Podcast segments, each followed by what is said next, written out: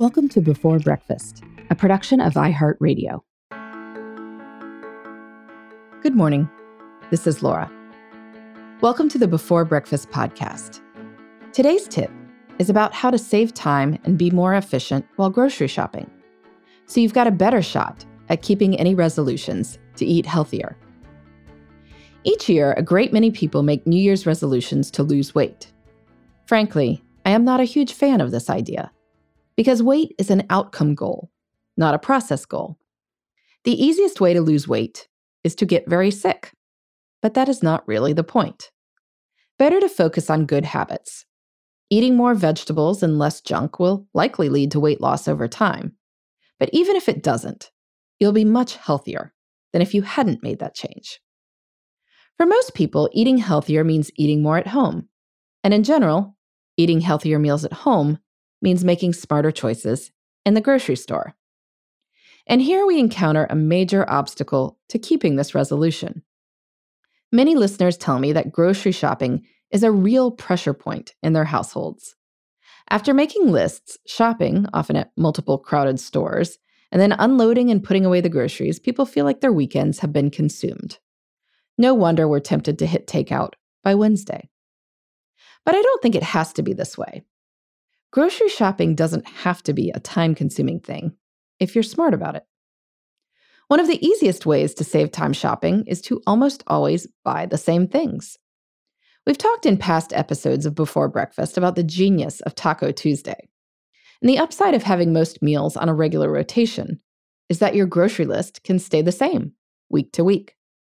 When it does that, you can seize the time savings of one of my favorite innovations: online grocery shopping. Many major grocery stores offer online shopping with pickup in the store parking lot or even delivery to your house. Most will let you reorder from a saved list, so you can get bunches of kale and broccoli without needing to make an active decision to be so virtuous. You can put in your order in the five minutes while you're waiting for a phone call to start. Now, the system isn't perfect. Will you sometimes get seeded grapes when you wanted seedless? Well, probably. But in my experience, grocery orders are fairly accurate, and the downsides are far outweighed by the savings from not having to walk the aisles where those seasonal donuts in the bakery start to look really enticing. If online shopping isn't an option, or you do want some variation based on what looks good, that still doesn't mean that you personally have to spend time in the grocery store. If your family has an after-school sitter, for instance, perhaps that person could start work ninety minutes earlier, one day a week, and shop off a list that you give him or her. When people shop for other people, they tend not to go for impulse buys, which means that paying someone else might actually save you money and keep you from buying those treats that you probably shouldn't. Or you could outsource to family members. Older teens can be given the use of your car on a weekend afternoon, with the stipulation that they'll pick up the groceries while they're out. Everybody wins in this arrangement. The teen gets use of the car and some experience adulting, and you avoid grocery shopping yourself. Whether you're sending someone else or working from a list yourself, it helps to organize the list by store section. The fundamental layout of your grocery store is not going to change week to week. You will always hit the produce section before the cereal and before the milk. So group your list that way. This saves you time-consuming trips back to the other side of the store when you realize that you didn't pick up bananas. Some larger grocery store chains even have apps that give you directions in the store, so you don't miss anything on the first pass through. I'd also suggest shopping, as much as possible, at one store. In an earlier stage of my life, I was very much into frugal grocery shopping, and I knew that the store closest to my house had a lot of items, but a place a little further away had cheaper produce. So I'd spend my Saturdays going to both. And maybe this made sense then, but it doesn't now.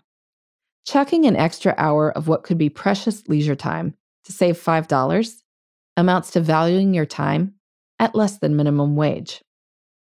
And finally, you can make the whole grocery shopping experience easier and less painful by shopping at times when the shelves are stocked, but the aisles are empty. Going to the grocery store on Saturday or Sunday afternoons, or on a weekday from five to six p.m., is pretty much asking to do battle with too many other carts in narrow aisles. If you've got a twenty-four hour store, try going late at night, or on your lunch break, or in the early morning. Back when my youngest child was waking up at ridiculously early hours, we'd sometimes go grocery shopping at six a.m. on Saturday. Now, I wasn't happy to be up, but it was pretty nice to shop in a store with more employees than customers. We were in and out in a jiffy. How do you make grocery shopping less painful? You can let me know at Before Breakfast Podcast at i heart media dot com. In the meantime, this is Laura. Thanks for listening. And here's to making the most of our time.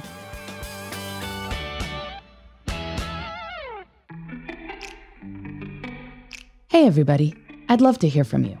You can send me your tips, your questions, or anything else. Just connect with me on Twitter, Facebook, and Instagram at Before Breakfast Pod. That's B-E, the number four, then breakfast, P O D. You can also shoot me an email at beforebreakfastpodcast at i heart media dot com. That Before Breakfast is spelled out with all the letters. Thanks so much. I look forward to staying in touch.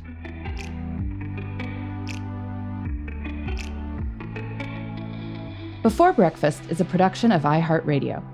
For more podcasts from iHeartRadio, visit the iHeartRadio app, Apple Podcasts, or wherever you listen to your favorite shows.